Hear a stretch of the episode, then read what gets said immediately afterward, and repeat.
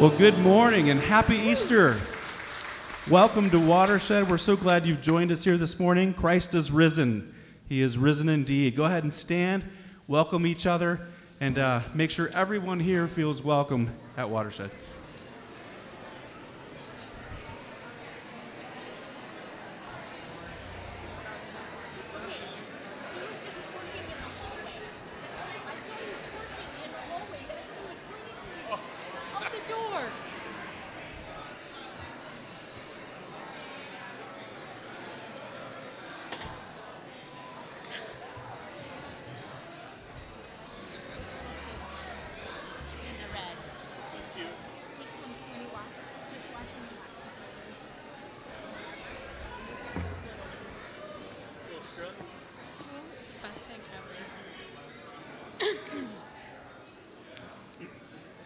going to continue worshiping our risen Lord through song. We just ask you to join us joyfully, boldly proclaiming that Christ is risen.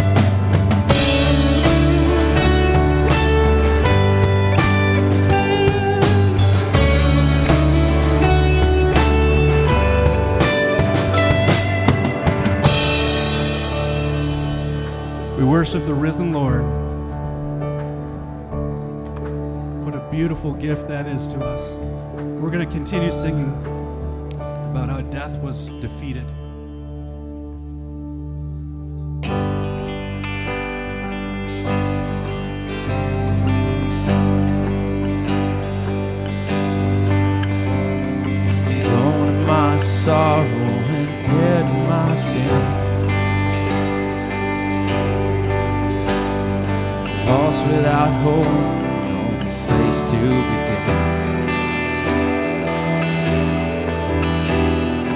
Love made a way to let birds come in. When death was arrested, my life began. Ash was redeemed, only beauty remained.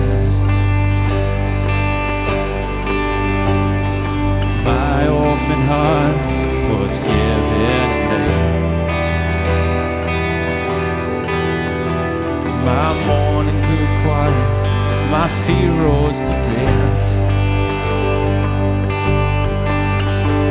When death was arrested, my life began. Oh, your grace, so free washes over me. You have made me new. Now life begins with you. Released from my chains, I'm a prisoner.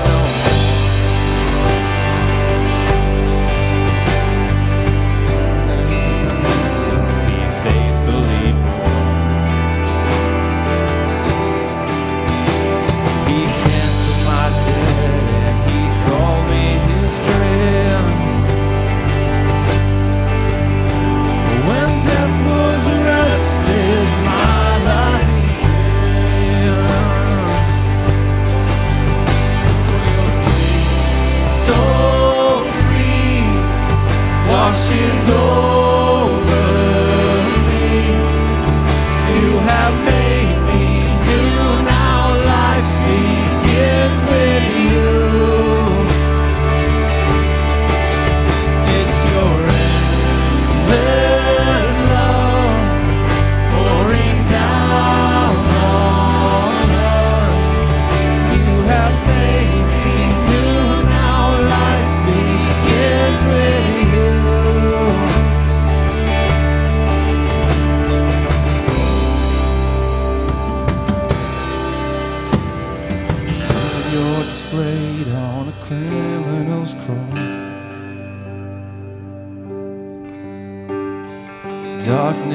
rejoice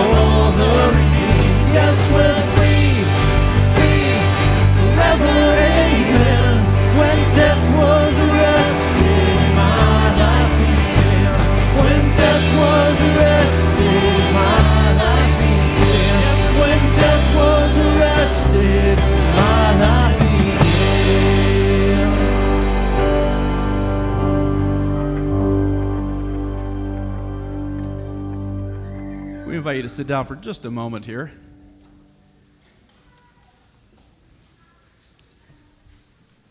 Matthew 28 says, After the Sabbath, at dawn on the first day of the week, Mary Magdalene and the other Mary went to look at the tomb. There was a violent earthquake, for an angel of the Lord came down from heaven and going to the tomb, rolled back the stone and sat on it. His appearance was like lightning, and his clothes were white as snow. The guards were so afraid of him that they shook and became like dead men. The angel said to the women, Do not be afraid, for I know that you are looking for Jesus who was crucified. He is not here, he has risen. We're going to sing about that now. Let's stand together as we sing this next song.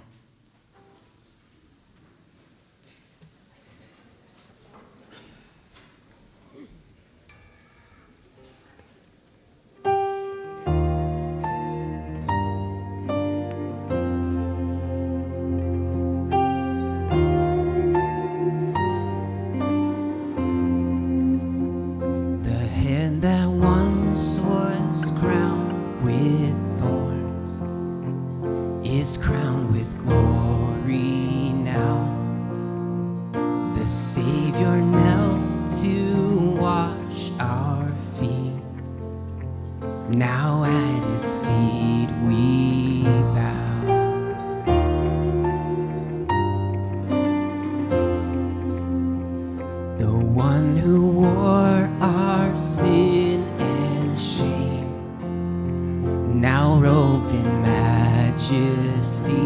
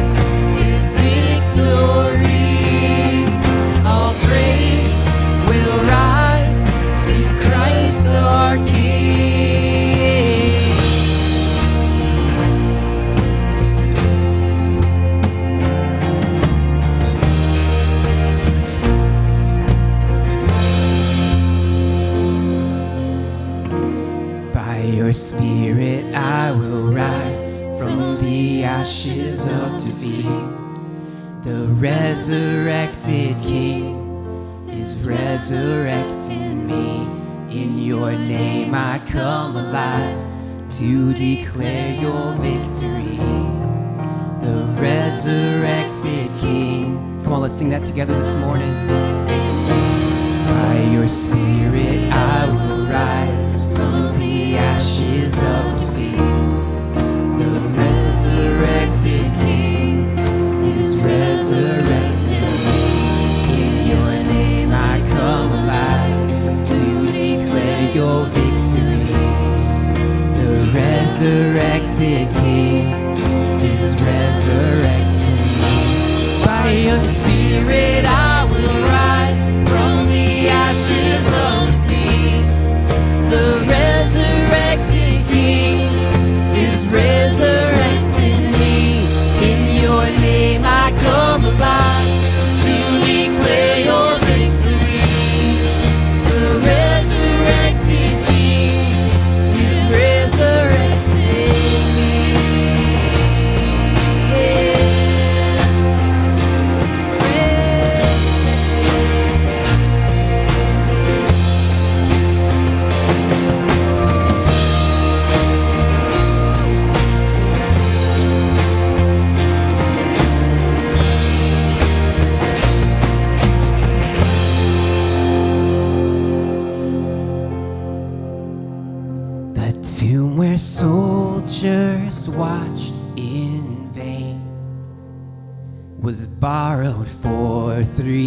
days. His body there would not remain. Our God is robbed the grave. Our God is robbed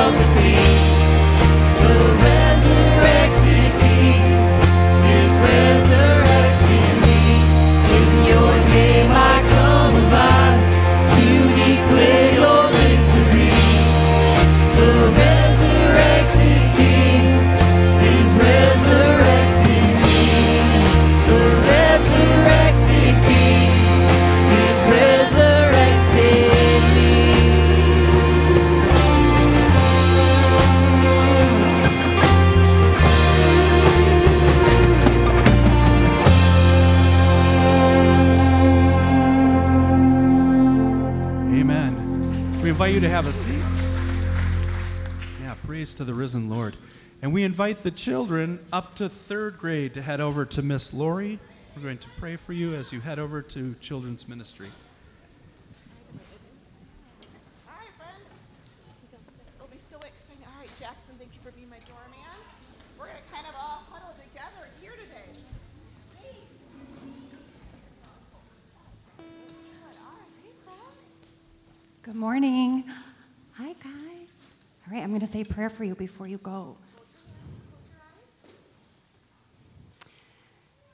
Heavenly Father, we thank you for the blessing of all these children. All these children, there's so many beautiful um, kids who are coming today to hear about you.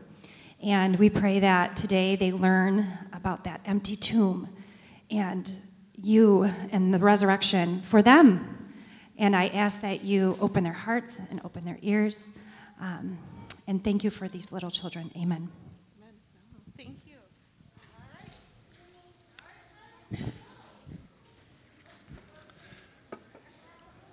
Well, happy Easter, everyone. Wow, that was weak. I'm like all amped up. I don't know about you, that music, uh, there's just something about being able to worship a God who is alive, right? That's the truth of our faith. That's the truth of what we believe that God lives, Christ lives, we live, we have life. And uh, I'll admit, I walked in a little groggy this morning. I'm still polishing off my first cup of coffee.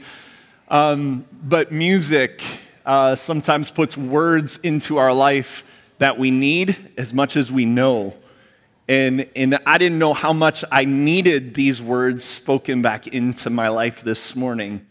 As much as I know them, I know this truth, and, and I'm going to try to convey this in a few moments in the message. But this is, I mean, people say it all the time this is Super Bowl Sunday. Um, But the reality is, every Sunday is Resurrection Sunday. Every Sunday lives in the wake of that Easter morning when Jesus came alive. It's in Him we live and move and have our being. It's in Him that all of Scripture has been fulfilled. And, and we're going to get to hear that again. We're going to hear how, how Jesus fulfills everything that God promised. Jesus is the epitome of God raised to life. And the one who created us continues to breathe His life into us. That's why we worship together. It reorients us, it, it focuses us. It, this is why we come together and celebrate because it anchors us in the place we need to be in a God who loves us and breathes his life continually into us. So let's uh, go again to our Lord in prayer.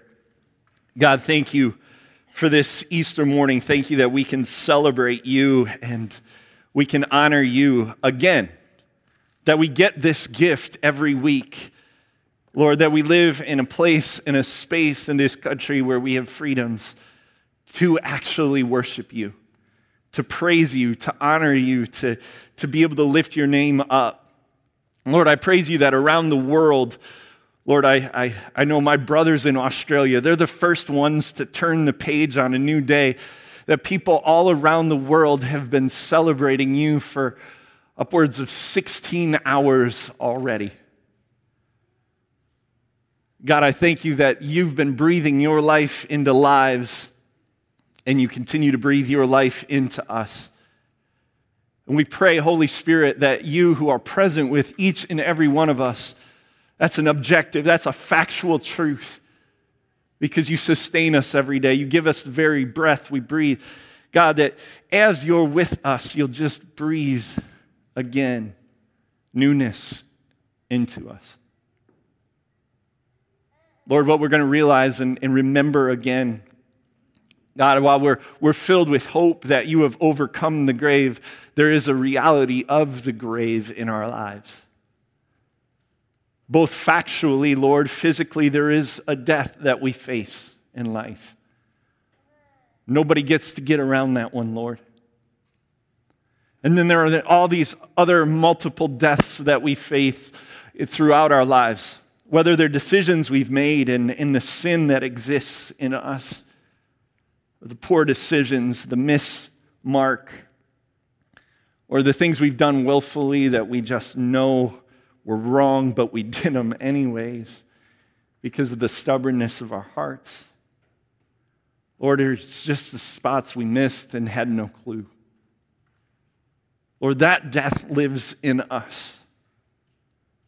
We not only need a rescue from a grave, a, a singular death we'll face, but we need a, a rescue from the sin that exists in our lives each and every day. We also need a rescue from the brokenness that exists in this world, Lord, that we maybe have nothing to do with, but exists nonetheless. We think around our community of friends and family who are dealing with cancer, who are dealing with heart issues, sickness, God, other diseases. Those who continue to deal with the loss of jobs and, and, figuring what, what's next in life. Those who are trying to pick up relationships that are, are, are long gone, but wish they never had been. God, we have a need for resurrection, a life in the midst of that death. Thank you this morning, Lord, though, that we, we, we get to be anchored in hope. That you are a God who resurrects. You are a God who renews and restores. You are a God who can do the impossible where it seems, Lord, that there was no hope. So remind us of this truth as we God, think of your resurrection in your life. Remind us of the truth that you are resurrecting us. The resurrected King is resurrecting us. So, God, now speak. Speak through your word, your living word. Speak through the truth of it. Lord, give me the words to say. Not my words, Lord, but yours. Transform our hearts, encourage our hearts, renew your hope in us. Breathe your life through your Spirit. God, we pray these prayers and many more in the name of Jesus, our Lord, our Savior, the resurrected King. Amen. Throughout this season, as we've ramped up towards Easter, we have looked at how God is more than enough for us in this journey of life. And we've journeyed through uh, the people of Israel's life and their journey out of an exile and how God lifts them and saves them and brings new life for them. We're actually going to be reminded of that truth as we dive into the Old Testament today. On a day where you're like, wait a second, we should be looking at the story of Jesus again. Well, guess what? We are, just in a different way. You see, when Jesus was raised to life by God's Spirit, when he broke free of the tomb, he met a, a, a couple guys on a road to Emmaus. And they didn't recognize him, but in, in this story is in Luke. As he walked with them, as, and then as he sat around a table with them and broke bread, their eyes were opened to him. Jesus then would go back through the scriptures. For us, it's not the New Testament, the, the thinner side on the latter half. it's the Old Testament, this big, chunky side where we tend to think, well, wait, that was then. I mean, and then Jesus, everything changed. No, he sat with these gentlemen and he, pointed out to them everywhere the scriptures had spoken of him. And this morning in Ezekiel, a strange book, we see a strange vision of how God turns graves into gardens.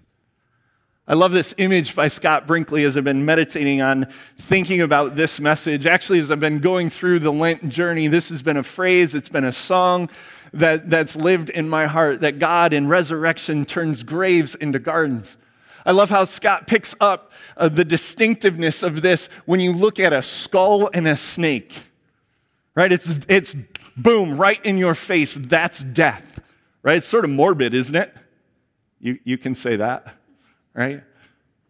But it's death, it's sin, right? The serpent rep- represents Satan. What's Satan's desire to steal, kill, destroy? Right? This is part of the story of God starting in chapter 3 of Genesis. The third chapter of the Bible, sin screws up the whole story of humanity. But God doesn't let death win. On this Easter morning, we're reminded that God doesn't let a cross win, He doesn't let a tomb win, because out of that grave comes new life. And I love the beauty that flows out of it, the flowers. It reminds me, last week I took a motorcycle ride, got to put about 120 miles on. That's always a good, you know, that's, that's just a warming it up, you know, kind of ride. Went up the lakeshore, and what I love about spring is the death of winter breaking into new life. Right? We look around this morning. I love, yeah, it was a brisk breeze, amen, this morning, but the sun shining again. The story of God has been and always will be God turning graves into gardens, God bringing new life where we don't think it's even possible. So I'm going to invite you to hear a crazy story. Crazy story in Ezekiel. The people of God are in exile in Babylon. They're thinking their life is done. They've seen their city, Jerusalem, laid to waste. They've been pulled out of a land, out of a home that they know, and brought to a place that is not theirs. They've, they've seen their friends die. They've seen their careers laid to waste. They are literally at the end of their rope.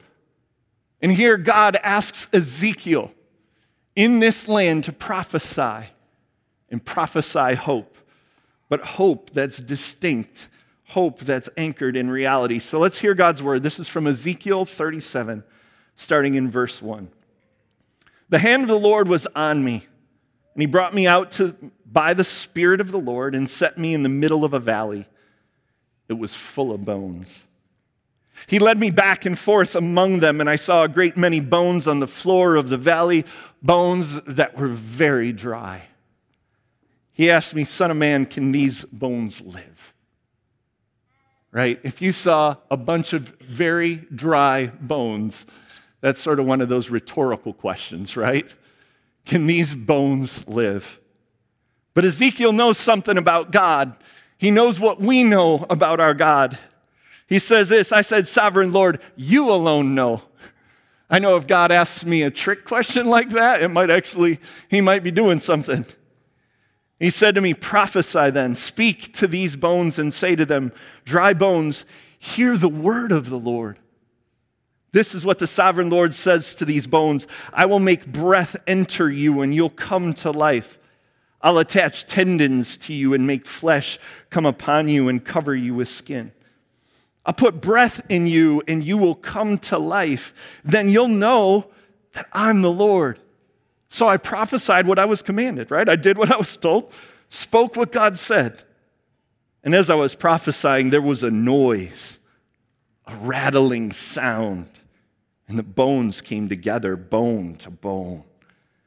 I looked, and tendons and flesh appeared on them, and skin covered them, but there was no breath in them. Then he said to me, Right, God said to me again, prophesy to the breath, prophesy, Son of Man, and say to it, This is what the sovereign Lord says Come, breathe. Come, breath from the four winds, breathe into these slain that they may live. So I prophesied as he commanded me, and breath entered them. They came to life and stood up on their feet, a vast army. Then he said to me, Son of man, these bones are the people of Israel. They say, Our bones are dried up. Our hope is gone. We're cut off. Therefore, prophesy and say to them, This is what the sovereign Lord says My people, I am going to open your graves and bring you up from them. I'll bring you back to the land of Israel. Then you, my people, will know that I am the Lord when I open your graves and bring you up out of them. I'll put my spirit in you, and you will live and I will settle you in your own land. Then you will know that I, the Lord, have spoken. I have done it, declares the Lord. How do you not hear Easter morning? Dry bones coming to life. The call of Israel, though, is a real call. It's a real phrase. It's a real story, right? It's more than a phrase, it's oftentimes a reality in our lives when he says, Our bones are dried up, our hope is gone, we are cut off. Right? I wonder in our lives, for Israel, it was their sin that brought them into an exile. Right? It was their mistakes, their missteps. It was their disobedience. For all of us, for all, Paul says, have sinned and fallen short of the glory of God right? Our sin, whether we know it or not, takes the life out of us. It strips us apart, it makes us something we're not. I love this story because it's so absolutely like clear. It, it, it, brings me back to the gravity of what the cross really was, what death really is, what sin really accomplishes in our life, what the brokenness of life actually brings what lifeness, lifelessness actually looks like. Right? There's a gravity to it, isn't there? I think that's part of the reason why God brings Ezekiel into a valley. It's something the disciples full well knew once Jesus had died on that Good Friday morning and sat in silence on Saturday, knowing that the one they had loved and served was gone. As the women went early to the tomb, they couldn't wait to get to the tomb, but they knew they had to sit and wait in honor of the Sabbath. But yet they could not prepare their Lord's body. Death. I wonder in our lives where we see and experience, like Israel, that death, that lifelessness I wonder if it, it's because of the brokenness. One of the words for sin is actually brokenness. It's not the way it's supposed to be. Right? Those moments in life when we go, this isn't how it is. It's not the way. When people treat each other with, injust, in, with injustice, when there's a, a ripping of dignity away from one another. Right? It's not the way it's supposed to be. When you get trampled on, when relationships are broken. It's not the way it's supposed to be. When you can't provide for your family, it's not the way it's supposed to be. When you can't seem to find a friend, it's not the way it's supposed to be. In those moments, we relate to that lifelessness, that lack of hope. In this stupidity I can't seem to shake. It's not the way it's supposed to be. In the mistakes from 20 years ago that I still regret, it's not the way it's supposed to be. From the misplaced comment to the ill advised foot in the mouth that I think I'll be, you know, serving as indigestion for the rest of the week. It's not the way it's supposed to be the tomb, the grave. It's not the way it's supposed to be. And yet, Ezekiel, as he's prophesying to people who know this isn't the way it's supposed to be, we're not supposed to be here. And for them, even they knew it was their fault that they were there. God says, While I know it's not the way it's supposed to be, it's not the way it's going to be either forever and for long. Because what does he say? He says, prophesy to these bones. And there's this rattling, much like on Easter morning when, when the ground quaked and a, to- and a stone was rolled away. Here in Ezekiel, the ground quakes and bones are brought back together. God says to Ezekiel, I want you to speak the word of the Lord back into death. Man, that got me thinking that was a whole nother sermon right there. What are the things we say into those dead places of our lives? Do we speak hopelessness back into the death of our lives? Do we think what's gone is actually gone and there's no chance for it, so we speak that? Do we think what's dead and gone is dead and God and God can't possibly do something? He isn't enough. There is, it's impossible.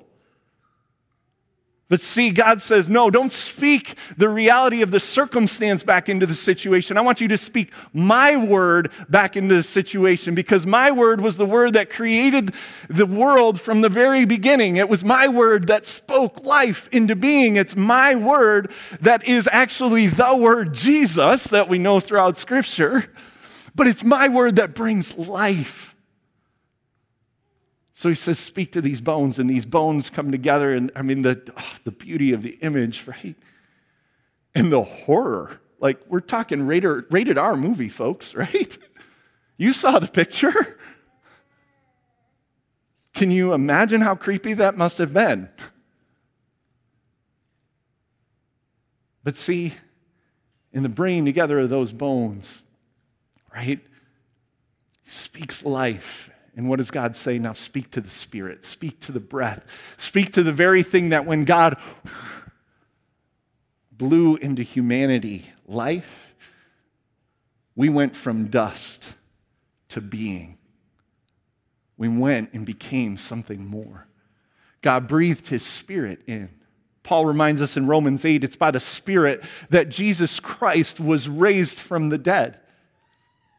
It's Jesus who says, actually, in just the chapter before in Ezekiel 36, that I'm going to put a new spirit in your life. I'm going to dwell within you. It's in Pentecost that we look forward to 50 days from now, where the Spirit will actually make his dwelling with us forever. Not only do we get linked to Jesus and are with our resurrected King, but our Jesus decides to say, I'm going to set up shop in you. I'm going to breathe my life. I'm going to set up camp. I'm going to tabernacle in your life. I'm going to be the very life and being that you need. And there's new life. And these bones live. Now, one of the beautiful things of Scripture is it usually gives us its meaning.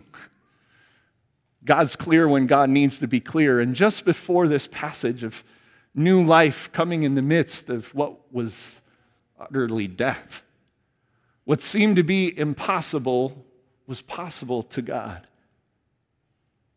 Right before Ezekiel says this, and this is God speaking. This is what the sovereign Lord says On the day I cleanse you from all your sins. On the day I cleanse you from all your sins, we think about that. I know Ezekiel was going, he's prophesying to Israel, and their, their, their immediate was when they get restored to the land.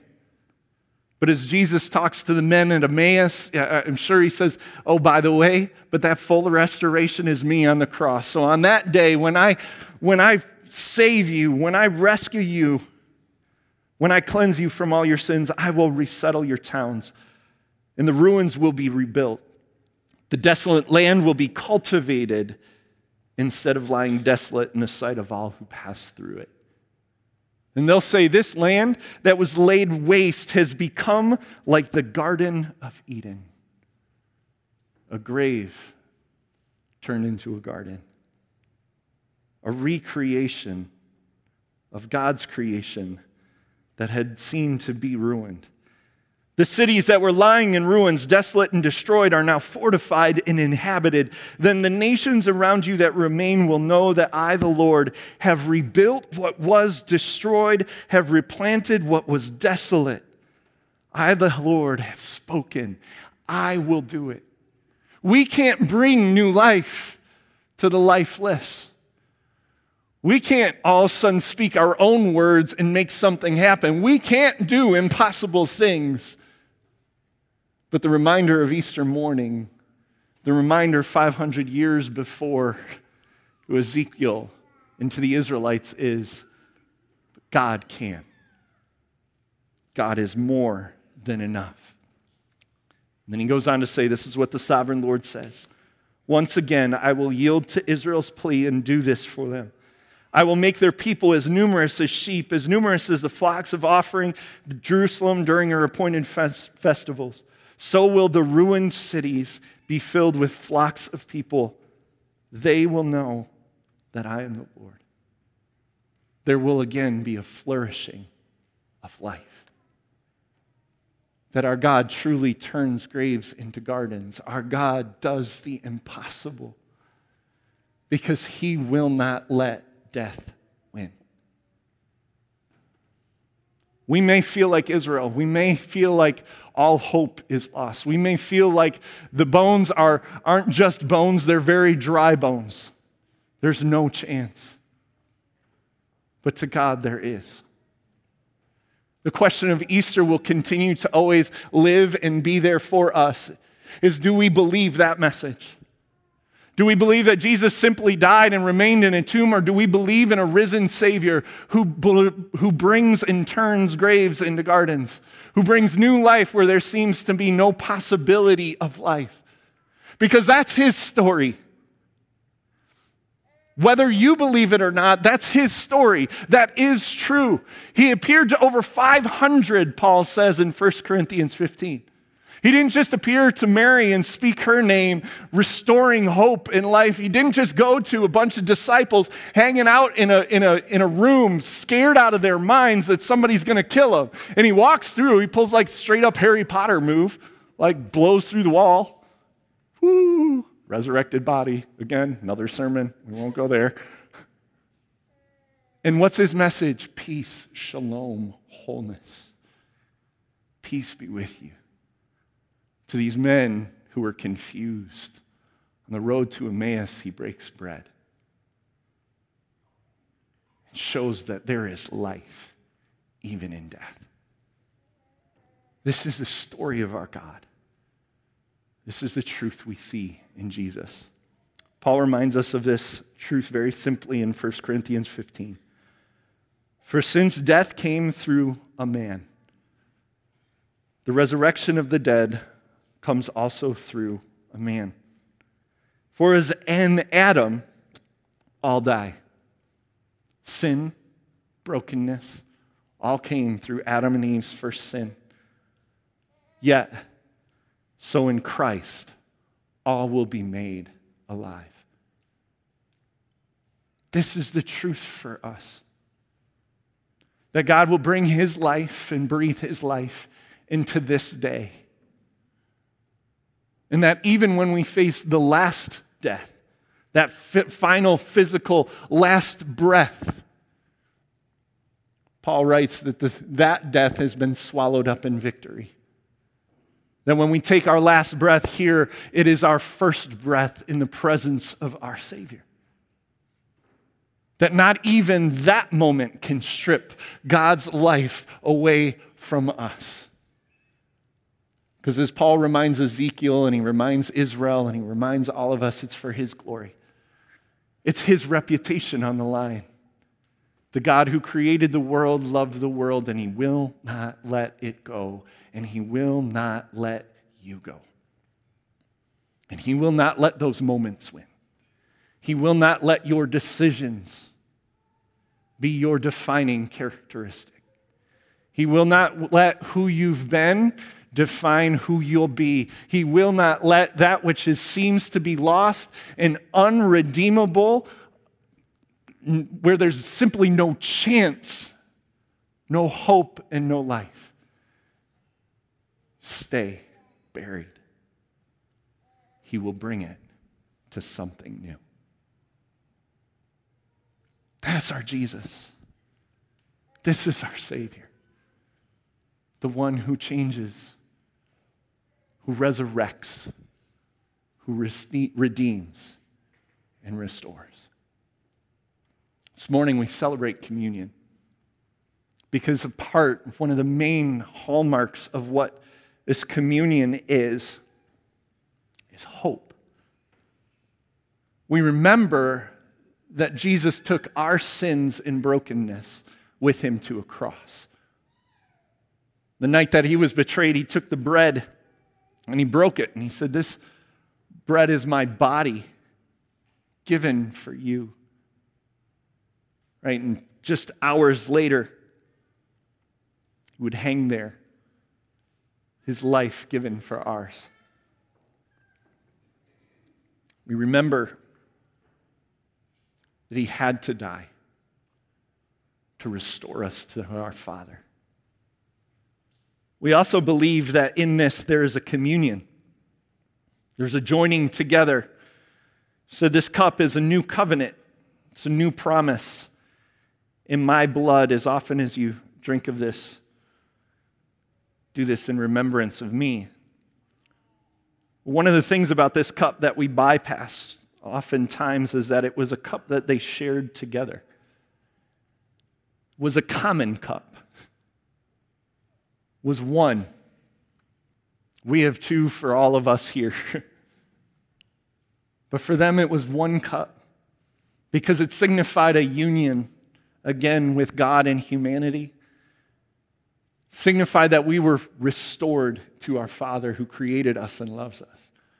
It also signifies that we're brought together. There's something more than just simply our blood that links us. No, it's His blood that draws us together, His Spirit that holds us together. So we're reminded of that truth this morning that we are with God and we are joined together with one another. And finally, communion reminds us that we have hope. That Jesus didn't stay dead, that He's alive, and that we live in Him that that life is available today and that life is eternal. So as we participate in this today, we celebrate. For a moment, I just want to, before we pray, just give you a couple instructions here. I'm going to kind of ask you to split the room and kind of work your way down towards the table. We're going to have servers at both of these tables. Um, so as you watch the first people, it's always tricky, right, to watch the flow. So who's ever first, follow them and then do a little wraparound, okay? follow the leader. But you're going to hear these words this is the body of Christ given for you, this is the blood of Christ shed for you. Let the Holy Spirit do what God's Spirit will do. If it means that you need to hear the message of forgiveness this morning, then be forgiven in Jesus Christ. If it needs to be a message that you are restored to God, let that be the message. If it needs to be a message of hope, let that be a message as you participate. You're going to pull a piece of bread and dip it in the juice.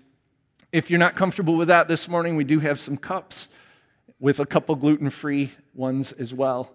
Just a reminder as you take those cups, there's a top little foil that you want to pull first. And in order to get the bread Um, but nonetheless, as we prepare our hearts, let's pray, and then I'll invite you to come forward. Father God, thank you that you would not let death and sin win. Thank you that you do the impossible and breathe new life where there seems to be none. God, I pray that you will do that in each of us today. Encourage our hearts, our minds, our spirits in the freedom that you have given. When you said, and I will do it, you said it was done. It's, you said on the cross, it's finished. So what's done isn't undone and then redone. God, what's done is done. Your rescue is complete. Now, Lord, it's being able to see that and experience it in our lives. So help us to experience it. Father, as we participate in this sacrament, this giving of your grace to us, Lord, you invite us to taste and see your goodness.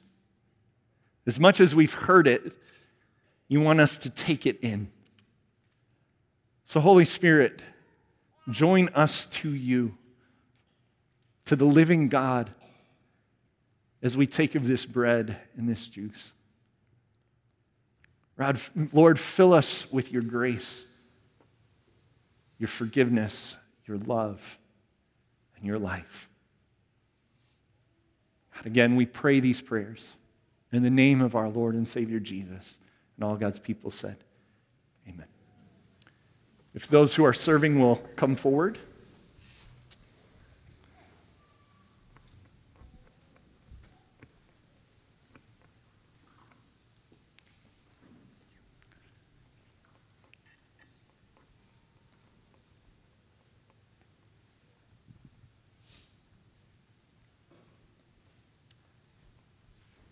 I invite you to come, for all things are ready.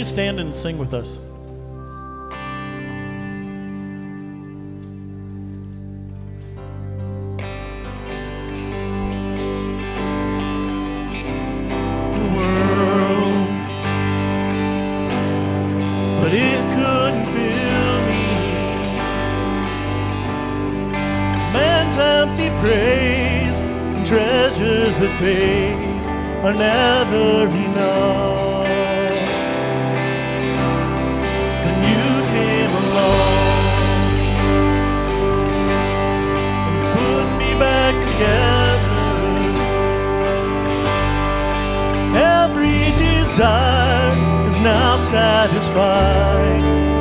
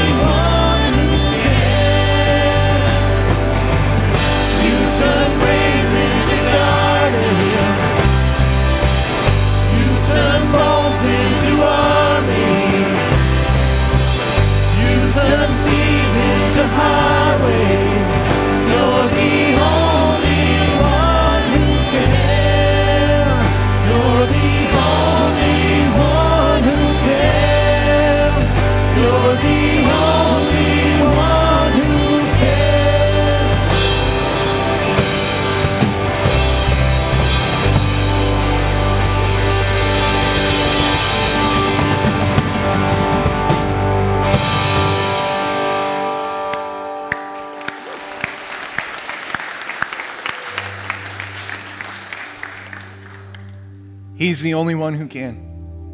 Hope has a face, hope has a name, and it's Jesus.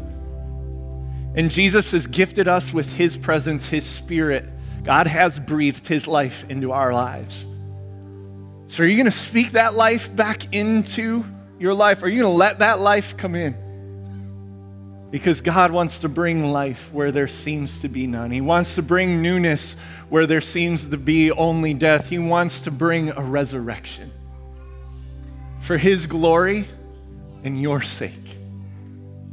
That's His goodness to us. Thank God for Jesus. Praise God for you all. I'm glad to call you friend. I'm glad to call you brothers and sisters.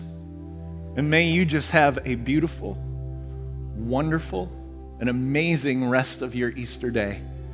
In light of that, receive this blessing of our God. The Lord bless you and keep you. Lord, cause his face to shine on you and be gracious to you. The Lord lift up his countenance, his smile upon you, and give you his peace. In the name of the Father, the Son, and the Holy Spirit, and all God's children said, Amen. Go in peace.